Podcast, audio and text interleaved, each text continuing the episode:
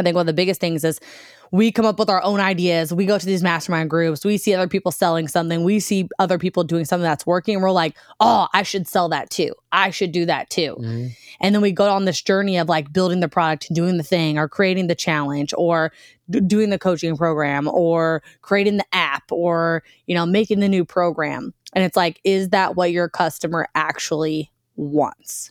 Do they actually want that? Or is that you like thinking you know better than the customer?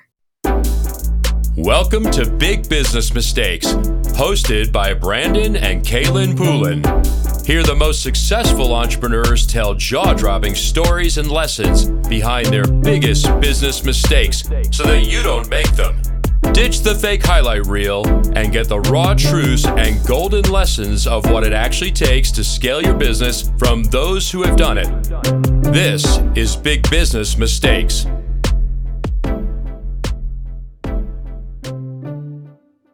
Welcome to the Big Business Mistake Show. You're mouthing what I'm mouthing. You can't do that. Did I do it? Yeah. That was sub- totally subconscious. You do that when I eat too, weirdo. Welcome to the Big Business Mistake Show. I'm your host, Kaylin Poulin. And Brandon Poulin. And Brandon Poulin.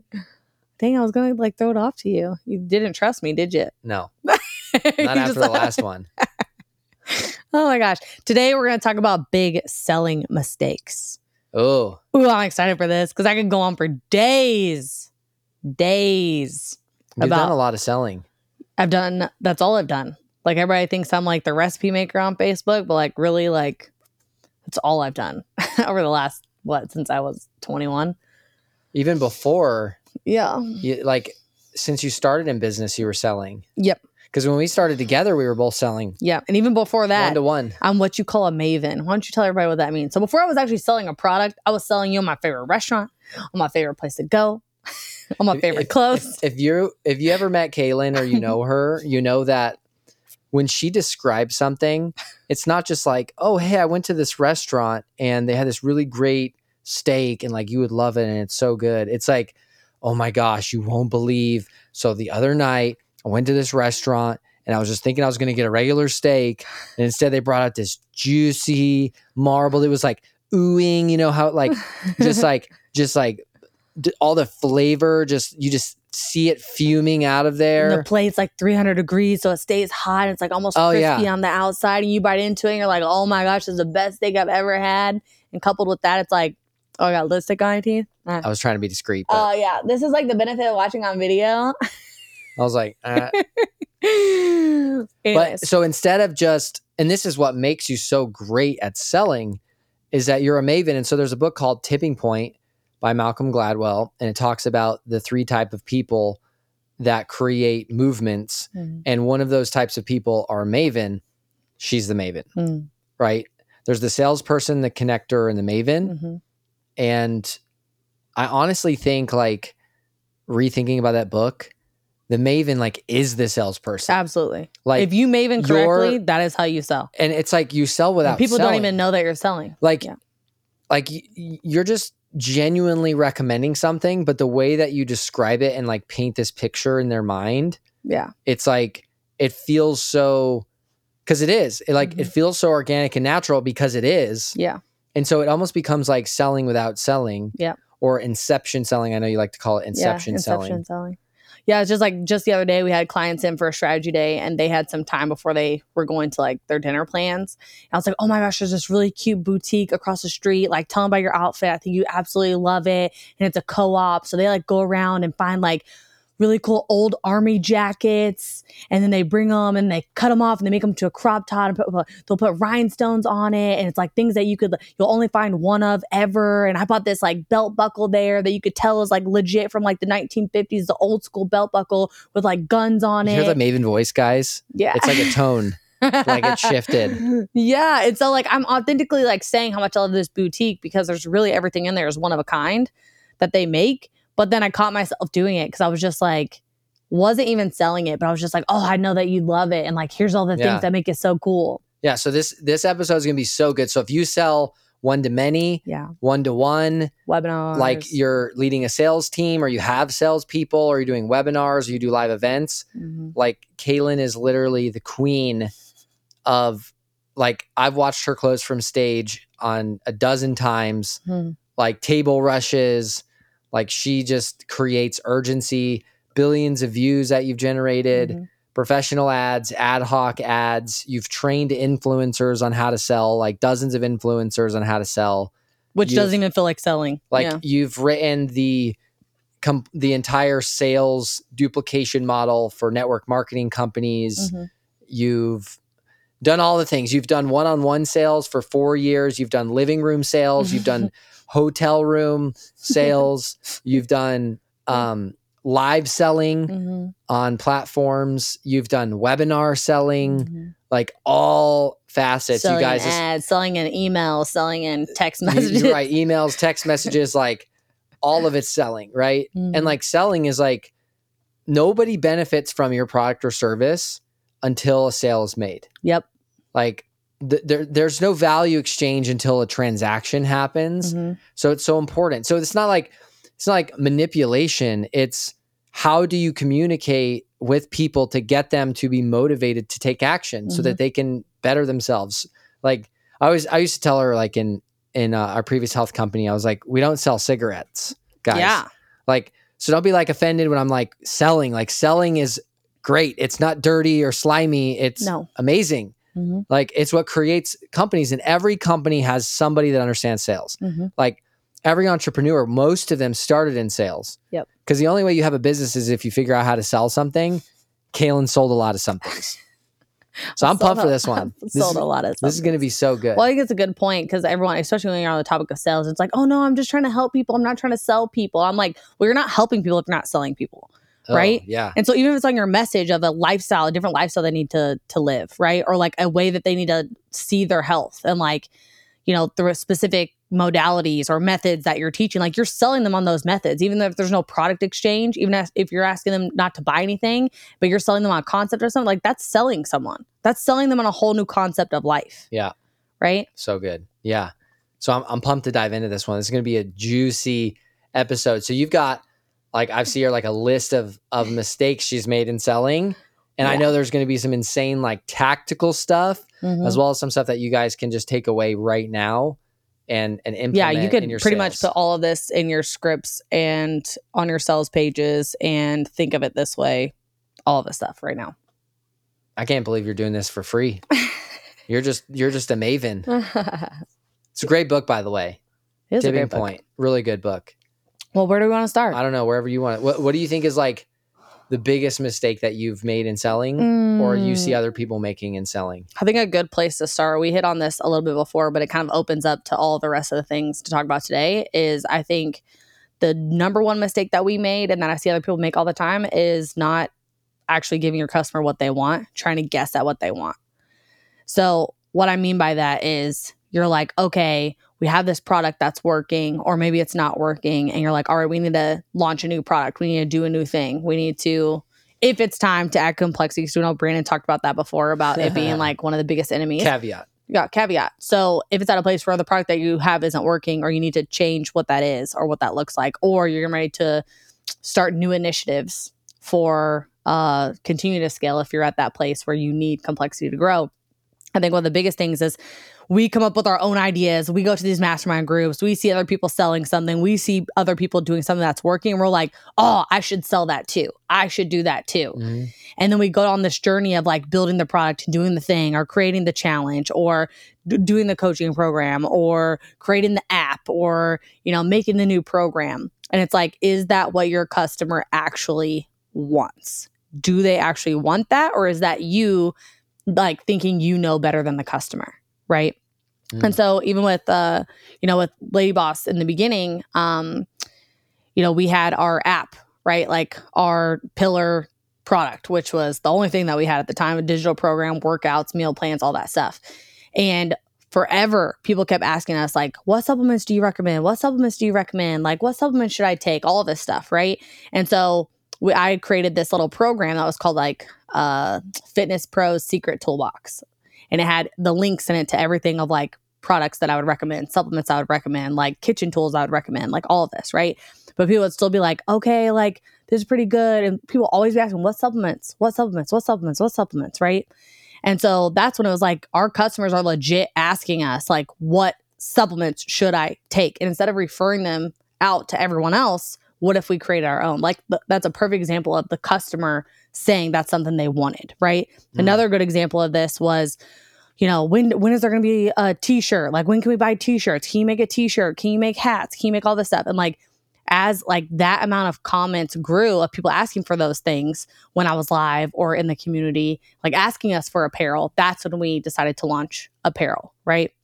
And then you talk about mistakes wise of like, oh, I think we could launch this 14 day detox for them that they'll want to use because, you know, So they like want to have it.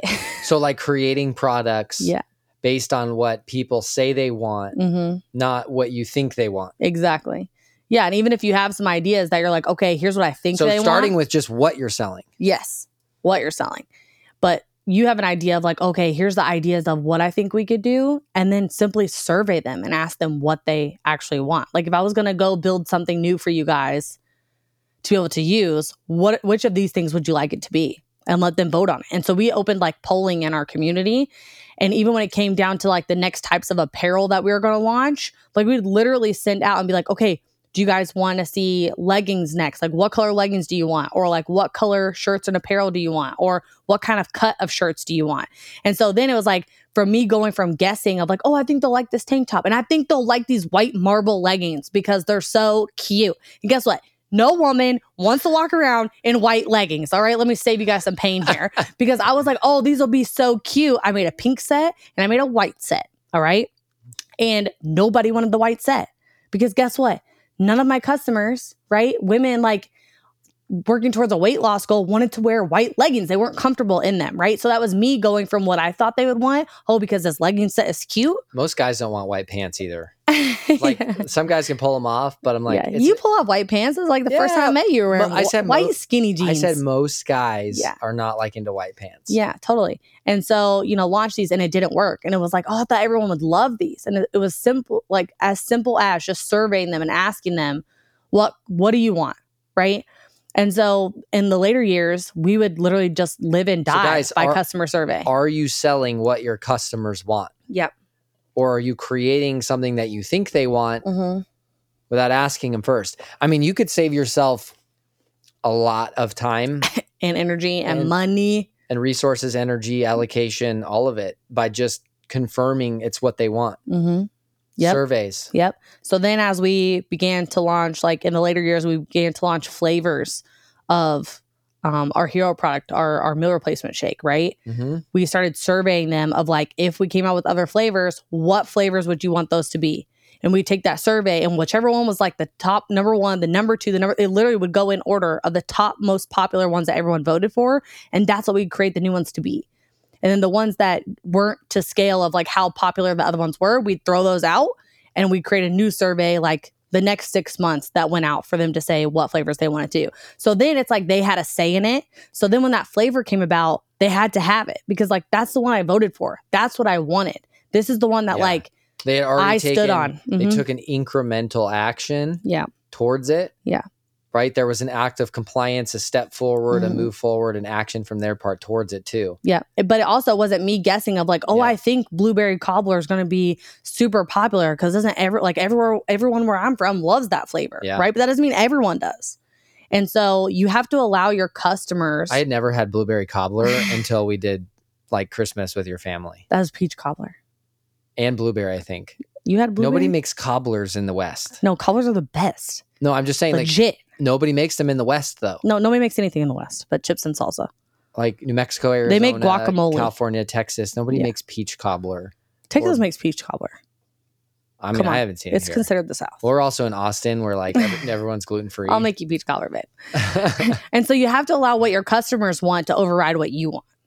You know, like what are they actually asking for? So Survey them. We, when I first built, when we first built, um, like the trainer, the workout and like meal plan program and stuff, I literally had, you know, maybe you know a couple thousand followers at the time, like twenty thousand followers, and we were building this program. I literally posted on social media and said, if you're struggling with your weight loss journey right now, like what are the parts that you struggle with most? And people would say, like, what do I eat when I go out to eat? Like motivation or my workouts or not knowing what to do. And I literally took all of that customer survey feedback, and that's what the the trainer That's was literally built built off of Yeah. was I have to check all these boxes for the things that are the highest pattern of what people are saying they struggle with.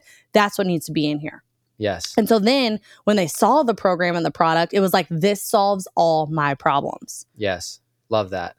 You know what I that just reminded me of is one of the things and mistakes in selling that we had to figure out was when we launched our high ticket program, Mm-hmm. right? We realized that we actually had two customer avatars. Yep. So we had like Tina Mm-hmm. who was like 25 to 35 was a social media user like wanted to have a shake wanted that like quick you know cheap meal Mhm. and then we launched our high ticket coaching program where they got one-on-one with a coach which is a lot different Mm-hmm. and that was diane Yeah. and so diane was a totally different customer She's a career woman. she's a career woman she's a nurse or a nurse executive assistant or a manager. And so the mistake that a lot of companies make is guys, don't sell to broke people. like I know like it's kind of like it's kind of tough, right? And it's like, ah, like Brandon, how can you say that? But it's like you got to understand your customer and it's a lot easier to sell to people who have money than it is to sell to people who are broke. Mhm. Right? And it's like do we understand who our customer is, what they want? And then if we're if you're at the point where you're like choosing which demographic you're going to serve, Mm-hmm. right? And we were just working through this for a, a company earlier today. Was like there's no strategic advantage to being the second most expensive or the Second cheapest. second cheapest or anywhere in the middle. You're either Walmart lowest prices or your premium, Mm-hmm. right? And there's there's a middle market for everything, an exception, every rule. But listen, like there's no advantage to being in the middle, Mhm. and so it's Price like wise, yeah. price wise, right? Mhm. So it's like, where are you going to be? So I love it. So don't sell, sell what your customers want because you ask them what they want, Mm-hmm. and then you save all the headache of hoping they want it and building it, and then and, and getting that feedback, and then also like know who your customer is and the price point that they can tolerate, and it is a lot easier to sell to people that have disposable income Mm-hmm. for sure. Love Yeah. that. What what else like in, in selling mistakes have you made? Um, well, I think another really good one, and just kind of like jumping around here, something that you guys can like tactically do That's what we do on the show. We jump around. yeah, we jump around, jump, jump, jump around.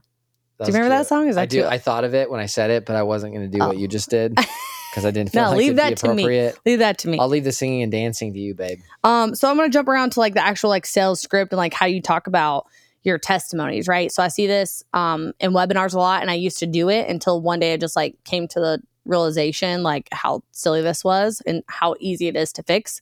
But also in like sales scripts. So when you're talking about like the results that you get people, right?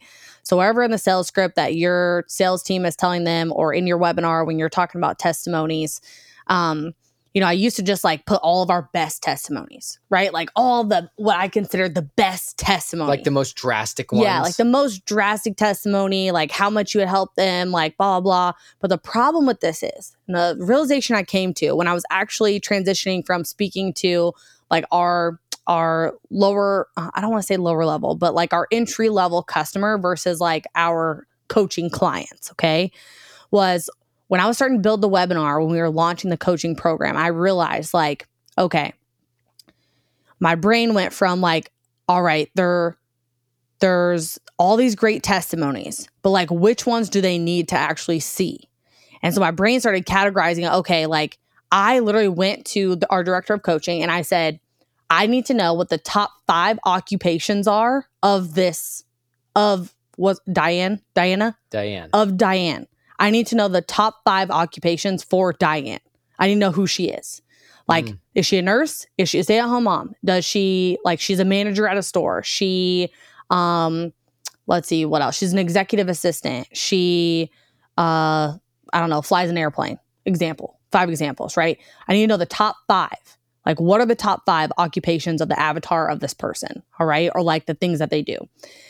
And so from there, instead of going with like, here's my top five transformations ever from this program, I actually made like the each of the testimonies were demographically based. So if you were a nerd, like about if we're running ads and like here's the people that are coming in that are our best customer, and like these are the people that like have no problem signing up for a you know five six thousand dollar program.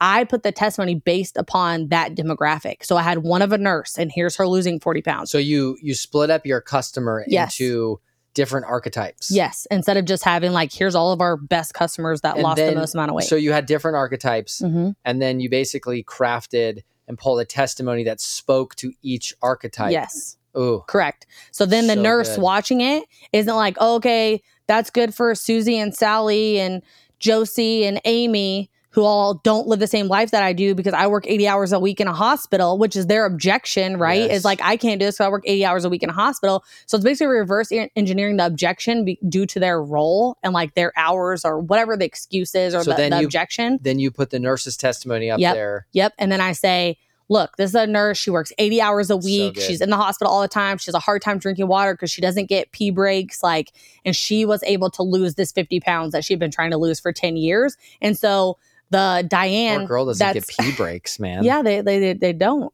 If they're having to deal with the situation, they can't just like leave and go to the bathroom. Yeah. So that's, it was a real objection. Yeah. And so I learned here's our top five archetypes. Mm. And then, like, here's the objections of those archetypes. And then I told the testimony in a way that overcame their objection before they could actually have it. So, in the beginning, when I'm like laying the foundation of here's the results that we've got people, then that nurse watching is like, man, look at that, gr- that nurse, Amy. Who lives the same life I do and has two kids at home and works 80 hours a week and doesn't get to take pee breaks so she can't drink a lot of water or doesn't have the time to sit and have meals like she did it. No no objection anymore. No, it just Excuse totally removed, it totally disarms the objection of I can't do it because this is what I do. so it's almost like not only did you break out archetypes for your testimonials and your sales Mm-hmm. But you also use them to remove objections. yes, And you explain them. Yeah. there should be nothing like you should never ever be talking about anything in a sales script or in a webinar or a sales presentation or from stage that isn't the purpose is not to overcome an objection. I see as I go backwards from here's the top objections for this product or this program or this service or whatever it is. Everything that is in that sales script is overcoming an objection. If it's not, it's literally just fluff and you talking in the middle and not saying anything. Because if Wow. you're not overcoming an objection with what you're saying, then there's no purpose to what you're saying. Mm. So I would say like that's another like big mistake. And so once I transitioned, I literally went back and like changed other webinars that we had for other things to do that exact point because I was like, how do I get a nurse over the objection of being a nurse Mhm. at the same time of getting a stay-at-home mom over the objection of I don't make the money in my family, my husband makes great money. I want to do this program. How do I get her over her objection and her hurdle? Yep. But if I know who the top five or six, and I actually extended it to 10, I would do five testimonies in the beginning and I would do five testimonies towards the end when I'm actually getting to the pitch of like signing up for the program. Um, and so I was able to like put all those archetypes in there and overcome different objections for different people through every single testimony. So the testimony's point is not to show the results that you got someone. The testimony's purpose is to overcome that person's objection that's on that webinar or on that sales call right now. So good. So good. So it's like there's multiple angles from a testimony. Yeah. Like not just show people what's possible, give a third party opinion, Yeah. but overcome objections. I love Yeah. that you said the entire point of the webinar Mhm. or any sales message is to overcome the objection. So by the time that you get to the offer and the Yeah. Close, there's no more. they're ready to buy, Yes. right? In a one to many scenario. Yeah. Right. Well, even like, you know, people see like webinars differently than I do. Like the webinar is the set, you guys. Like if you're going to have a call after a webinar or there's going to be a sales page after a webinar, like the webinar is the set. And so in a set call, technically like the set call is like to figure out like what the objections are, what are the hot buttons, like what are the things they're wanting to accomplish here. Like like you are basically setting up the sales call to where that person knows like here's what I need to tell them, here's the way I need to move the conversation, here's like the things objections I need to overcome. yes. Like the webinar or the script or the presentation at someone else's event that you're doing on a stage. Mm, It should be doing nothing but overcoming objections to like people working with you yep. right? And I would So say good. another thing that is literally on the same vein is the way that you tell your own story. So the way that I would tell my own story, like front to back, from like, you know, being overweight Using to health as an example. Yeah. yeah. using health health as an example. So this could be you in business or whatever service that you provide and your story behind like your backstory to how why you're doing the thing that you do now. What about like using business as an example, like for what we do now? Like, how would you tell it in that way? Hold on, hold on. So let me just give an example Okay. and then we'll we'll walk through that. So for me, it was like, you know, I was overweight and then lost the weight and then set a world record for the fast W pro card and then, you know, did all this in did all this in my own health and live this lifestyle now, right? And so I would tell this whole story front to back like it was all equal, right? So I would like emphasis on then I got down to 9% body fat and set this world record for this IFBB pro card and like did all these things within fitness and I had an eight pack and I had like all this stuff, but those things don't relate to the person listening to me, right? Like when you say equal, like you spent yes. the same amount of time on Yeah. each part of the story, Exactly. And like that each part of the story was just as important, but it wasn't to but them. it's not. Mm. It's not. And so you should only be telling parts of your story. And I would tell like the whole thing, like the whole, the whole story. And so what's funny is I realized one day, like in te- in the telling of like the fitness part of my story, like no one cares and no one relates to that. And no one can see themselves doing that. So why am I spending all this time talking about this when like the part they're relating to is the part where I like couldn't get up off the couch, yeah. right? Yes. And so I need to I need to look at my own story and I would I would highly suggest writing this out. And I did this in like the my attractive character master course where, you know, you literally like figure out how to write your story and like the buckets of your story and the up and down of each each section of the story. But write out your story and determine and highlight what are the parts of your story that people that you're selling to now actually relate to. And you can cut the rest of the stuff out. Like, yeah, it might make you sound cool. So now when I tell my story, it's very much like 50% of the emphasis was on life before because that's where they're sitting right now. Instead of being 10% of the story, it's now 50% of the story because then they realize like, oh my gosh, Kaylin is in, was in my exact same shoes that I'm in right now. yeah. And then it's about the weight loss part, and which might be like 10%, right? Yep. And then I'll hit the part where it's like, and then I went on to set a world record for Fast Savvy Pro card, and it's like 1%. Like that's all I say. I'm like, and that's not even important. I'm just telling you that because it was cool for me, cool experience for me that I had confidence to so do that. It's kind of like how you would tailor the testimonies to them, Yes. but now you're tailoring your story Yes. I call it mirrored testimony. and you're you're mirroring you're mirroring the testimony, but also you're mirroring the and and you're really spending more time and allocating more Yes. time Mhm. in the storytelling to the parts that resonate with them. Correct. So good. Correct. Because So like, so selling is understanding your customer. yes. That's oh it. yeah. Uh yeah. If- Like and- the one who understands their customers the best wins like period like using the language they say knowing who they are knowing what struggle point they're at like i would highly suggest like implementing a survey in your business that asks people when they come in either it's on the phone in a sales call or on a thank you page of the website like asking them like what are you struggling with most right now and what would like if you hit this goal what does your dream life look like yeah, like what are you struggling with now when it comes to losing weight XYZ result or your Mhm. product or service, right? Yep. And Yep. then and then what was the second question? And the second question would be like, if you got to your goal, what would your dream life look like? Like, how would life look different? Is actually the question. How would life look different? So if you've achieved XYZ result that whatever your product or service drives, hmm how would life look different? Yep. And so these two things is what I call my pain and dream bank. My pain and dream bank. And this is how I know my I know the I know the women's weight loss customer better than anyone else in the industry, I believe. Like thousand percent. I can tell them what they're gonna say before they say it. Because that's how much time I've spent like studying who the customer is. Yeah. simply by reading the own words that they'll write. So instead of guessing around what they would say or what their objection would be or the struggle point they're at, like I have the facts, like I have the mm-hmm. actual report. I have a sheet that's a thousand cells long that tells me this exact person here was their pain and that exact person right next to it here was their dream. So I could create content off of this, right? Like I just would run down this list and make content on all of the pains and I would make content on all the mm. dreams, right? Of like if you're looking to be able to run around outside and play with your kids but you don't have the energy and you're always out of breath, right? Or the pain the pain part might be like So you're just taking their words. their exact words. And so I use it in is- webinars. This I is use the playbook scripts. right here. Because instead of just being like, oh, you want to lose weight so you can play with your kid, I would use the exact language of, oh, you want to lose weight so you're not out of breath while in the backyard playing with your kids and you finally be able to go on a bike ride with them and your kid will look up to you as a hero. Like that's exactly what they said. Mhm. That's not an interpretation of what they said. That's their exact words. And so I'd use the exact words that I'd see like patterns of, like in the scripts and in the webinar. because this is what they're actually saying. Yes. And it feels like, oh my gosh, Kaylin knows me. took the words out of my mouth. Yep. She read my mail. she read my mail. I love that saying. Yeah. It's like they're like, I'm watching this girl and she just read my mail. It's like she knows she knows like she's been to my house, she opened my mailbox, she pulled the letter out and is like reading the mail I know I have. It's like, Mhm, oh, she understands me. mhm. Oh yeah. And that and that's what creates that that's what creates trust. Yep. It creates action. It's like, Yep. who else would I spend my money with? This person understands me. They Yep. get me. Yep. And so you could have like if you have a sales team or you have someone selling for you and it's not necessarily like a webinar and comments or it's you know a customer signing up, you could have your sales team like write like that's the first two questions, you know, and have them write it down and see like what comes back. Um and then you take that and basically inject it into your webinar and when you're or in your sales script or like on your one-on-one calls or your, you know, however you're talking to clients, their compatibility call or whatever with you, Mhm. their free strategy call, right? Yeah. you inject it there. And so another part on this too with like the injections is most of the time we write a script for something or we'll write like a webinar script or we'll write a sales script or we'll write like okay here's how the flow of like the strategy call is going to go Mhm. right? And we get to this point we're like okay would you like to you know do more? Would you like to sign up or buy this product or whatever?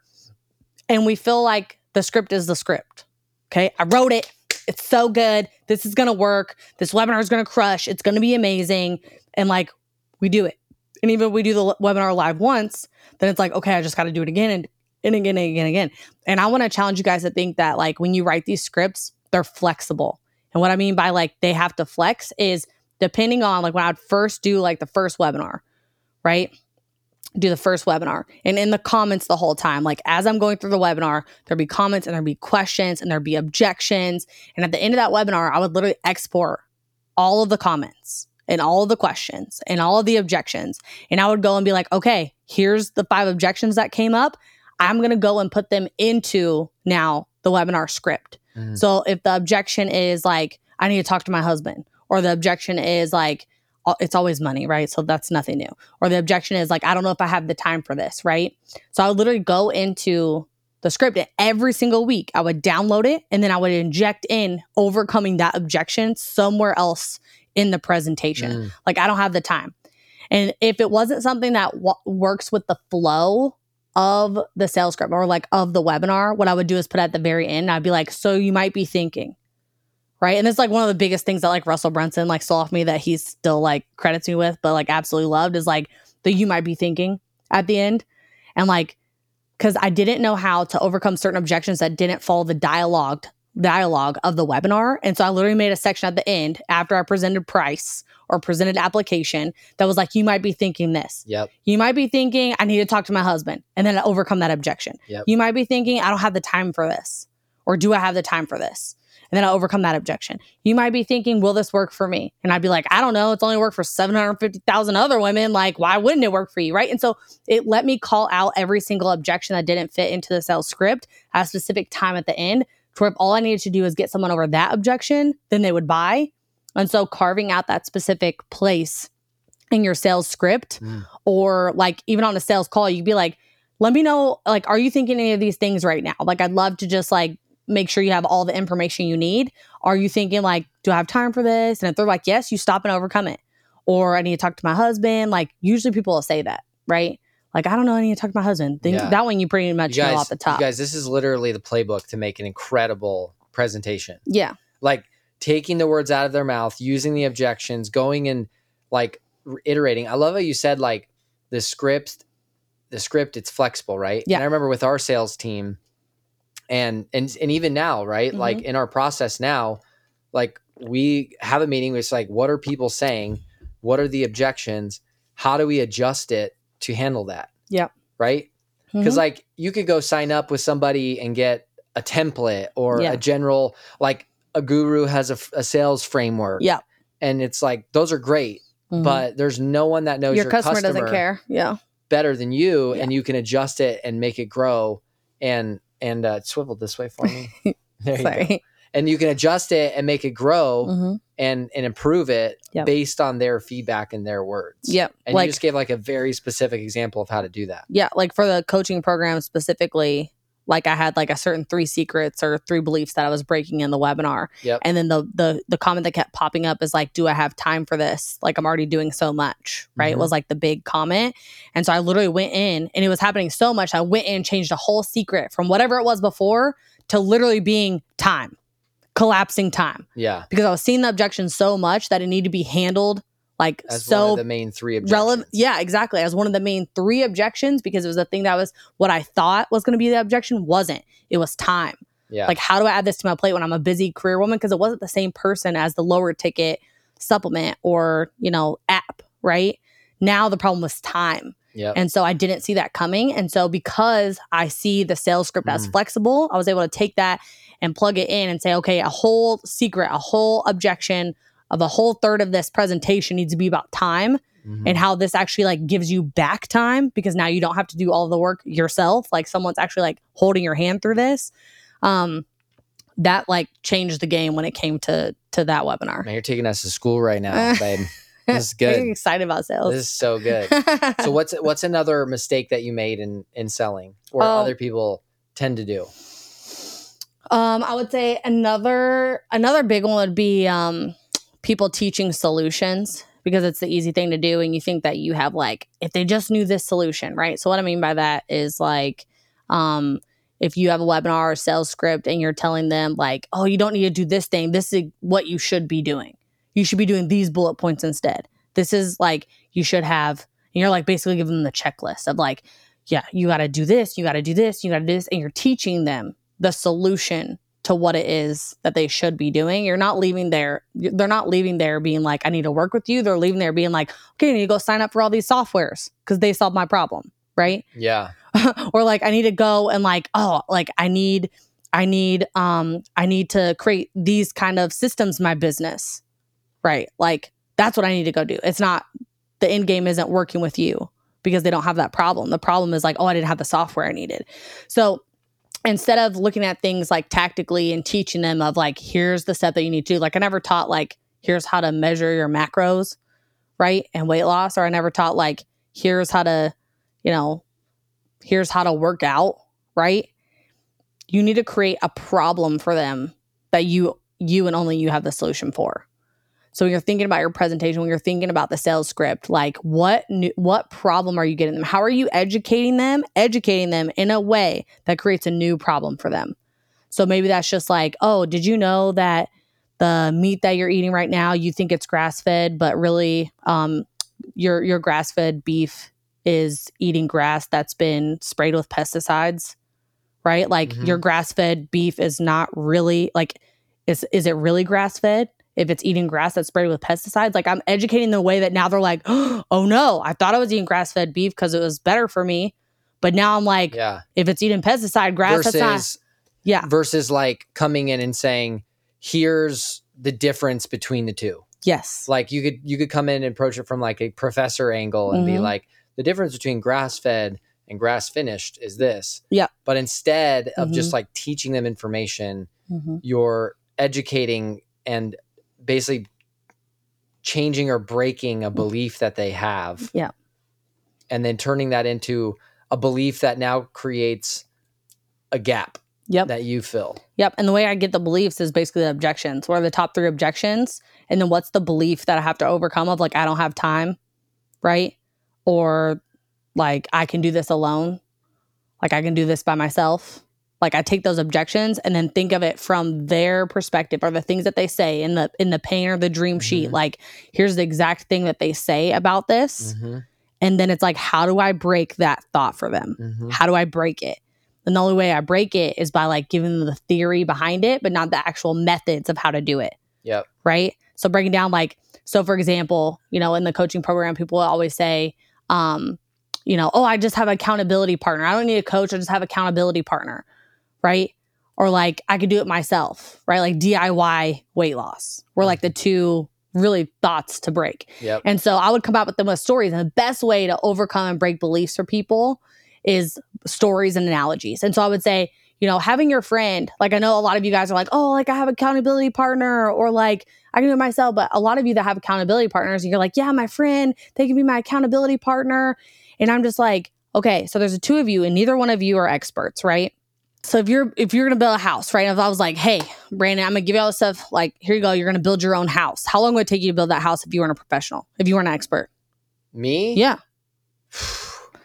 Probably years. Years, right? Like I'd figure it out because Yeah. I'm like, I mean you can figure it out. I'm Anybody can figure anything out. but it's yeah. gonna take me a lot longer than if I had an expert. Right. Okay. So if that's true, then if you and your friend who is not an expert, right, are trying to get to this goal together, okay, and she's not an expert, so you both are taking way more time to do it and energy and having to figure out things that you don't know about, like it's kind of like both of you being stuck in quicksand trying to get each other out. Yep. Do you or do you not agree? Totally. It's like you're both, there's no one on solid ground that knows what they're doing Yep. that can pull you up out of the quicksand because you're both in it and you're both trying to figure it out. Yep. Right. So I would overcome that belief with literally just an analogy and a story Yep. around it where they're like, oh my gosh, I've been using my friend, say my friend can be my accountability partner. Like I just broke that belief for them that, that that's the not the person. And that was the, yes. And that's like at the end. At the end, if you didn't say that, they'd be like, "Ah, I could just have my friend be my accountability." Exactly. Exactly. But now that's now evaporated. mm-hmm. So Yep. good. Yep. So you want to be creating problems, not giving solutions when you're selling.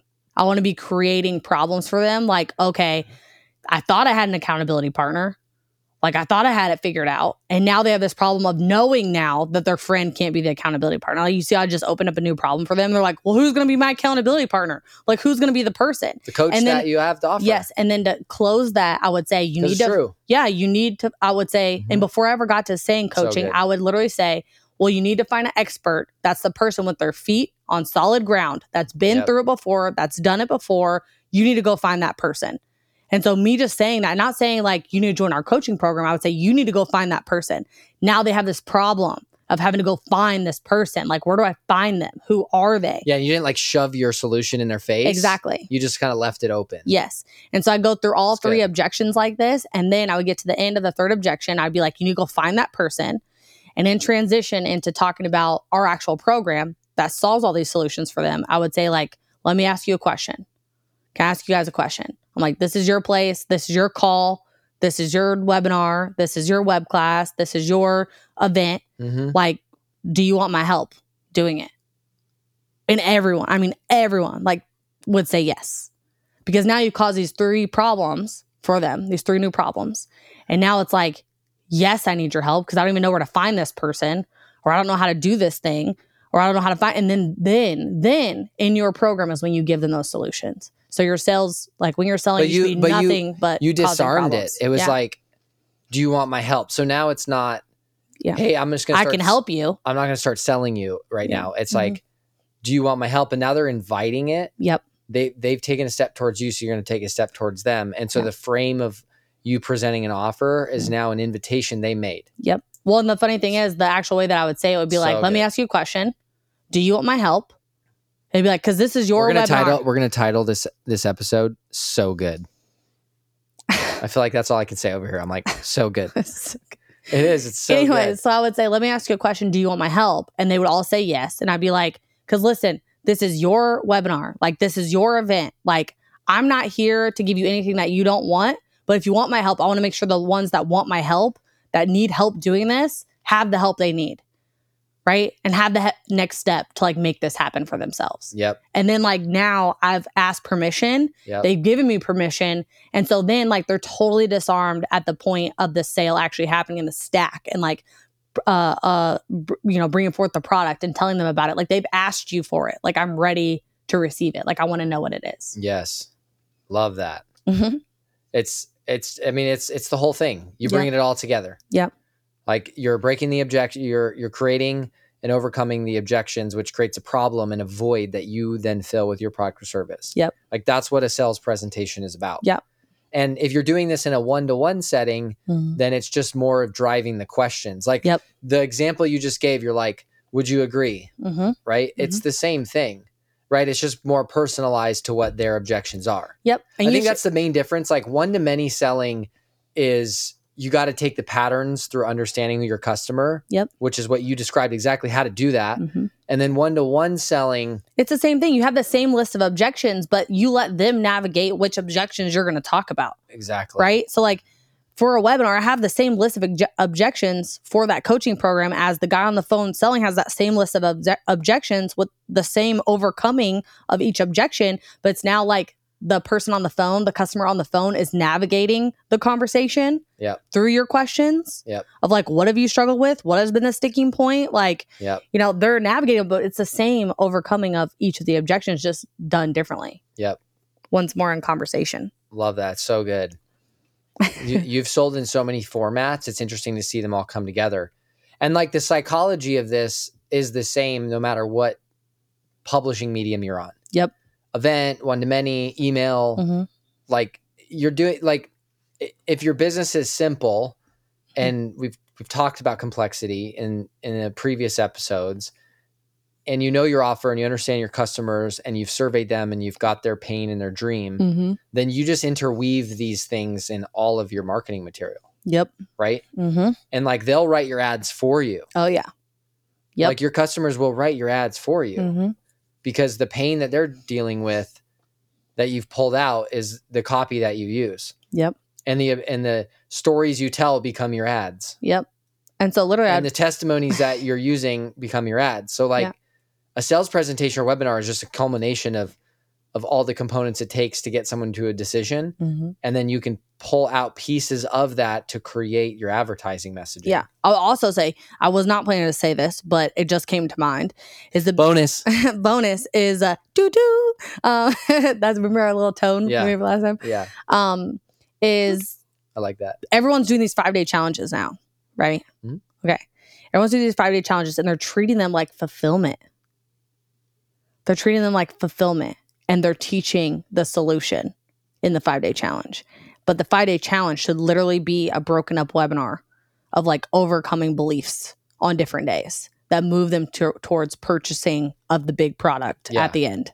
Five day challenge is a nurture cycle. Exactly. But a lot of people right now, they're like, okay, today we're gonna, you know, we're gonna go through like, here's how you should eat healthy. And on day two, we're gonna go through like, here's the right workouts to do for you. And day three, we're gonna, you know, go through like, here's how to set up all of your like pages or whatever for your business thing and like doing the tactical things during the five day challenge that you're giving them solutions for instead of creating more problems. So it's like day one to me would be like them setting their goals and their why and you know why they're doing this. What does it mean if you hit this goal like through this five day challenge and you took off? Like what what do you want to experience? Right? Like I'd be setting goals. Then on day one, I'd be breaking belief number one and telling them why this is wrong thinking. And if you're thinking this way, you're never going to get to that Yeah. goal. And day two, same thing. And day three, same thing. And then day four, this is basically like the closing up of like, do you want my help? Mhm. right? And here's what you can do after this, Mhm. right? And then day five is me re- recapping all those things that we talked about. Remember how we talked about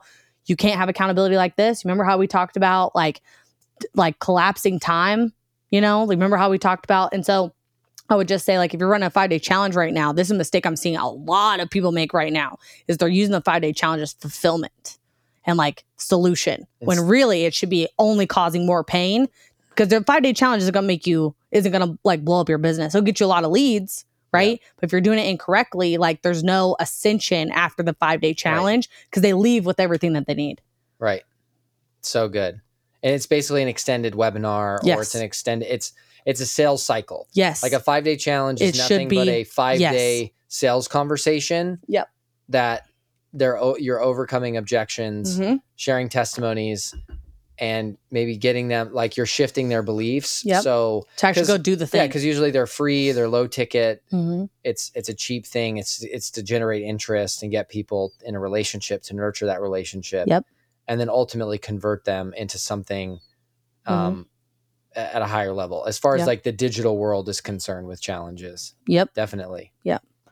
I would say the other really big thing that I see um, and that I used to do. There's a lot of big things, guys. yeah. I'm like, drop likes in the chat. I'm like, I wish this was live right now because that's how good it is. um, is when you're talking about so say like now you've moved past like breaking the beliefs and now you're you're talking about like your pitch you're in like your pitch section of like here's the program or the product or the course or the whatever it is you're trying to get them to buy Service, whatever. Mhm.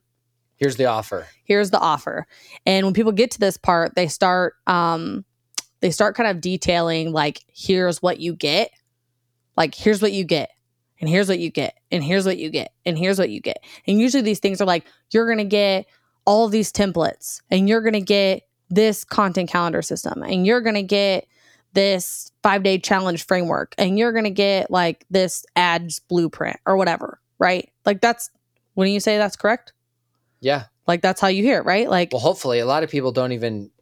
no i'm saying this is wrong i'm about to say this is wrong Yeah. Okay. I'm about to say this is wrong. Okay. So, like for me, it used to be like you're gonna get, you know, a year of Voxer access to a coach. You're gonna get like the 12 month curriculum. Like you're gonna get the weekly tracking system, right? And Mhm. this is like this is called your stack, right? And this is what you're gonna get, and this is what you're gonna get, and this is what you're Yeah. gonna get. And so I want to say this is wrong. Once I started, once I changed this one thing, like in the in the pitch, whether it's from stage or on a webinar or Mhm. like in a script, whatever it is, like in a phone script, this one thing like changed the business for us. And that is you shouldn't be telling them like, here's what you're gonna get. It should be use case scenarios of the thing that they're gonna get. Okay. Okay. So you, I just want to clarify. So Yeah. you still tell them this is what you're going to get. Yes. But Because they need to know the deliverables. to be honest, but you don't stop there. Yes. To be honest, sometimes I don't even if it's on a webinar, sometimes I don't even say the thing that they're gonna get. Like there's a picture of like the say like the Voxer screenshot there But there's still that a says noun. There's a noun.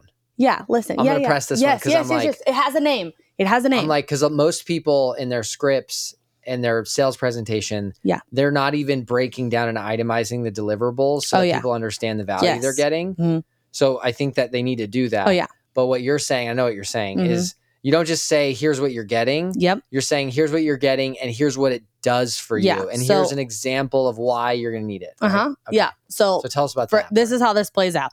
It's like if I'm on a webinar, obviously it's different as sales script because you have someone on the phone, right? So you're gonna say like the name of each thing, like here's the value of it, right?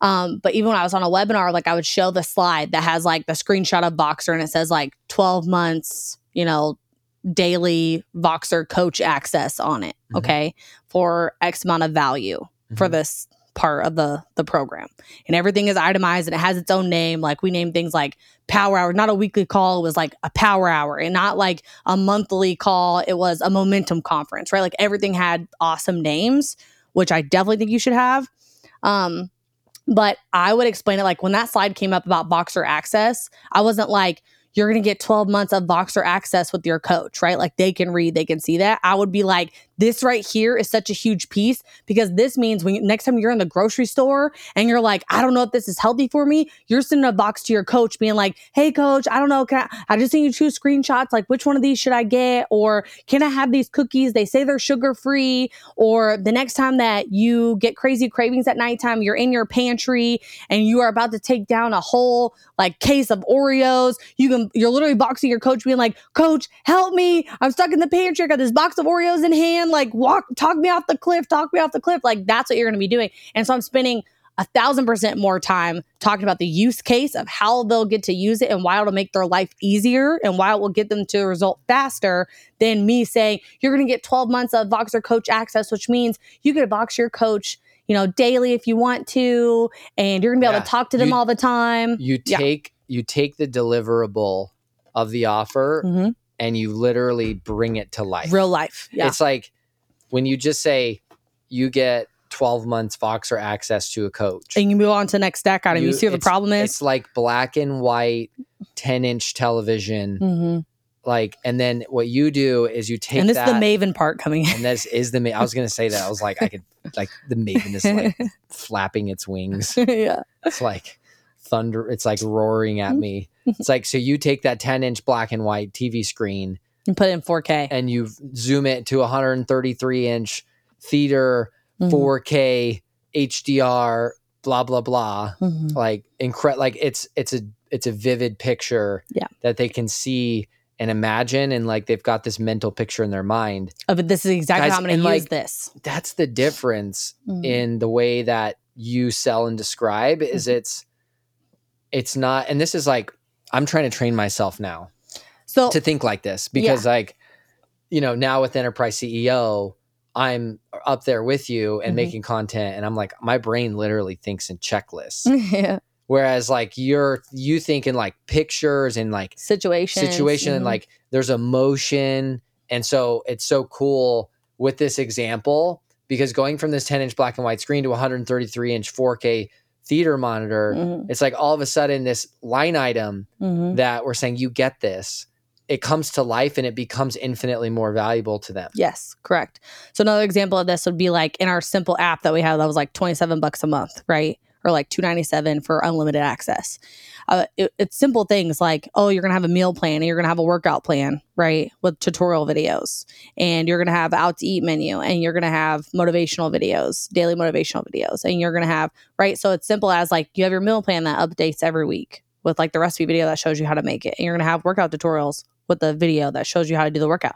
But the way I would explain that, instead of just like listing things off like I just did, I would literally get to the part about the workouts and I would be like, so you're gonna weekly workout that updates every single week. And there's a tutorial video for every single exercise that you're gonna do. So then the next time you're at the gym and you like you're wanting to work out, but you don't know how to work a machine or how to do the exercise, guess what? You can like pull it up on your phone right there and you can watch exactly how it's done. So you don't have to feel like silly or like people are watching you, like you don't know what you're doing anymore. Like you'll know exactly how to do it and what the exact like proper form looks like. So you never feel like people are staring at you in the gym anymore, being like, she doesn't know what she's doing. Like I used to literally sneak away to the bathroom to watch YouTube videos to see how like a machine was done and I'd sneak back out and I'd take 20 bathroom breaks during my workout because I need to figure out how to work. Like that's never gonna happen to you.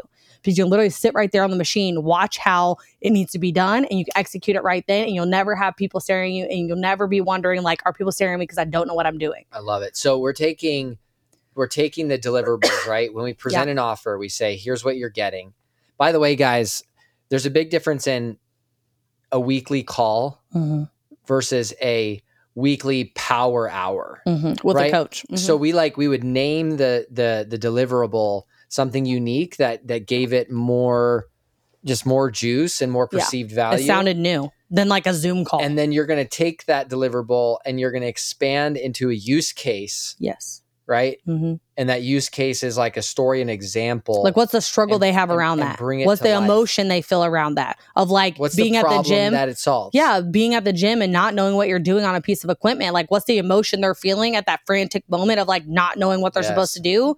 That feeling is what you're hitting in the use case every single time. So good. Or like you're going out to eat and you're trying to stay on track, but you have no idea what to eat. So you're gonna open up the out to eat menu, it has everything listed where all you have to do is read off to the waiter. Hey, oh Charlie's, this is this is the salad that I want. I want the dressing on the side, hold the cheese, like replace it with some extra chicken. Like everything's already written there. You can literally just open the open the trainer and read it straight to the waitress and it's already done for you. And then they're seeing themselves being able to do that.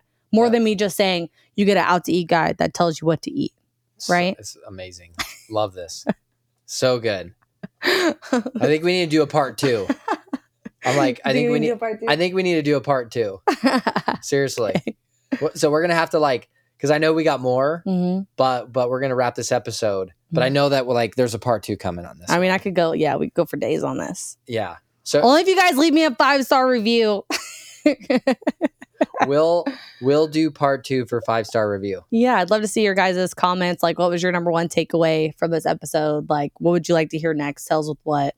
Um, because I could go for for days. So if you like this episode, love to see your five star review and your comment. Tell tell us what to talk about next. You you guys, sales is oxygen. Cash is oxygen. mm-hmm, and like everything that you do in your business should support sales Mhm. right it's like fulfillment's important too and i think there's a lot to be said about like if you can make sales and you have a crappy product you're going to have cus- you're going to have transactions but not customers right but if you can nail sales and you have a strong product mm-hmm. that's it that's the game Well, I also think too, if That's you, the game. if you come out with this approach, you break you if you break the beliefs enough, they can never not do it anymore. You know, like Yeah. you, I've broken the belief. Like if you break the beliefs enough, they can never go back to old ways, because like you've proven to them that that's the wrong way of thinking, and so you'll end up having customers for longer because you've actually like grown them out of old thinking. wow so good love that let's end on that guys guys thanks for watching big business mistake show Wait, do I get to do my embarrassing moment? yeah Yeah, let's go I, you're trying to cut me off my embarrassing moment. I'll just like save it. I was trying to save you from it, maybe. so Let's uh, hear it. So um I talked about we talked about part one of this like a couple episodes ago of my mistake that I made uh taking two Tylenol PM. uh, before I went to do a sales pitch, you know, an ascension pitch at a coaching retreat, and you were like, "Yeah, this this is- another pill popping story? yeah." I just feel like I have to tell it now, or I'll forget. but on accident, you guys pill popping. Oh my gosh, I've never done that in my life, and that's what makes this story funny because it's way more I can intense. already I can already see the headline now. Oh my gosh. Same. so I'm notorious for like mixing I pills got a and babe. bottles. Did you guys right? hear that? It was like a babe of like Babe, disapproval, disappointment. definitely, definitely. The look was even worse. Um, but uh, so I'm notorious for like you know putting like traveling with like all the pills in one bottle. Not so anymore. yeah, melatonin, Tylenol, ibuprofen, like just one bottle, so I don't have to like you know. Just one bottle with multiple kinds of pills. Yeah. So we're at Lake Powell, you guys. No big deal. We're No- at Lake Powell. just just a big salad toss, you know, inside there, just a bunch of stuff. Yeah.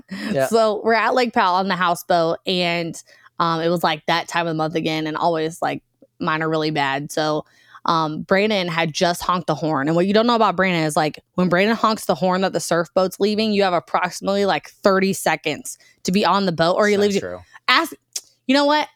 You know what? When our friends are on this podcast, we'll ask them how long there is between Brandon honking the horn and when he leaves. They're all hecklers, so it'll be. No, It's uh, guys. It's actually five minutes. no. Yeah, it is. Now I feel like it's five minutes. You've Oh, chilled out a oh, bit. okay. So it is five minutes. Now it is. At this point, it was not. You're right. It was not. At now we get 30 now we get a five minute honk and then we get a thirty second honk. Yes, you're right. Before we did I, not. I improved the process. There was a process improvement plan in place. yeah. See, it wasn't the people; it was the process. That's right. Anyways, so Brandon honks the horn. I know I have like thirty seconds. I'm like grabbing all my stuff and like trying to make it to the boat. I have like just made my coffee, all this stuff, and I'm like, oh man, I really got to take some Midol before I get on this boat because I'm really feeling like crap. So run in the room. I'm like in a rush. I know Brandon's about to pull off. And so I'll take my Midol. I go and like barely make it to the boat. The boat's already untied. Like I'm pretty sure I had to like jump like 10 Oh feet. Oh my gosh, this is the I had to Maven. swim There's a big difference between Maven and exaggeration. the uh, it's a fine line that I don't know how to walk. it is. But anyway, so love yeah, you I made it to the boat. I made it to the boat. You- However it happened. Yeah. swimming. It was waiting swimming right after there. the boat. It was wa- swimming. it was waiting right there Okay. So I get on the on boat. the on the ledge. I get on the boat and we're probably on the boat for like 30 minutes, man. And I'm just like, and the boat doesn't go back for anything. Like once we leave and we're on the boat, like you're on the boat until we come back. And you could you could confirm unless that. there's like a medical problem. Well, there's a medical problem. Okay. yeah, like if someone's Yeah. not feeling well. So I'm just saying, like, it's not usual that someone would be like, hey, take me back to the houseboat. And we'd be like, nah, dude, like we're out, we're out. Like when we go back, we yeah, go yeah, back, right? was like a real problem. Yeah, yeah. And so, you know, I'm on the boat and I'm sitting like on the back and I'm like, oh my gosh, like I am feeling so awful. I'm so nauseous. Like I feel terrible. And after like five minutes of this and like literally can't tell which way is up, I'm like, Brandon, you got to take me back to the boat. You got to take me back to the boat. And he's like, Yeah, you were like for real? And You I were- was like, you were, like, white pale. as a ghost. yeah. And he's like, for real? And I'm like, for real, dude, I have to get off this boat right now. And so he takes me back to the houseboat, you know, which is a little trek, takes me back to the houseboat. I get off and I literally am like, what is happening? And in that moment, I realized, in that Dun, moment, I dun, realized I accidentally took two tramadol. And why why I say This is a tramadol? narcotic painkiller, guys. And and because when we go to like Powell, like you know, uh, from surgeries or whatever, pregnancies or whatever it was, like I will always take a couple with us. So if someone gets hurt, like someone gets hurt skiing or surfing or whatever, breaks a leg, it's four hours for us to get them anywhere. So it's like at least we could give them something to like subside pain. So I always take it as like emergency use case for someone in case something terrible happened, like they would have some pain relief before we get them to hospital. And so I actually took two tramadol. And so I I don't take that kind of stuff. Like I'm like out after my C sections, they gave me like Tylenol. You know what I mean? And so I literally had to go and I got in one of our noodle chairs. And so I'm in my swimsuit with a life jacket on inside of a noodle chair, sitting in the water because I can't move, I can't feel my body. Right. I've never like taken pain pills like this in my life. And so I'm like sitting in this chair in my buckled up in my life jacket with my big sun hat on that's like three foot across. So I don't get sunburned in my sun shirt. And then I literally have in between my hat and my head a wet towel just draped over my head. And I'm sitting in the water like this, you guys. They had to come and they tied me off with a rope so I wouldn't float away because I couldn't talk. I couldn't move. Like I literally couldn't lift my arms. Like I couldn't do anything. I was just like paralyzed, sitting in the water, just like completely silent. If you could ever imagine, like completely silent, just laying there like a spaghetti noodle in the water for like the next like 10 hours. I was stuck like this. like legit. From like sun up to sundown, I was floating in that water. I just remember seeing you, and I like when you came back, I like leaned over and I was like, "What is she doing?" And you just like were all like huddled up and like barely a head above the water, and I was like, "Oh my gosh! Like, what is What this girl done? doing?" so Oh, that was a good one. that's part two of my uh my uh, pill stories and now you know i have my own little The Pill Chronicles. yeah the pill chronicles hopefully no no more of those will happen but that's my other Well, no, because I don't let you put six different types of pills. i have a container now you guys i have, Yeah. a, I have a little separator container Yeah. it's amazing Yeah. So if you want to sell a lot of stuff, don't put all your pills in the same container because you're going to be like a sitting duck in the water. I love it. Hey guys, thanks for being with us today. We got a part two of this one coming. This was Yeah. This one was juicy, yes juicy. Sales, make it happen. Create the oxygen. Drive it. Don't sacrifice sales. Put it Mm. first. yep Go, whenever you got a problem, go sell stuff. You won't have as big of a problem anymore. yep Appreciate it, guys. We'll see you next time. bye Later.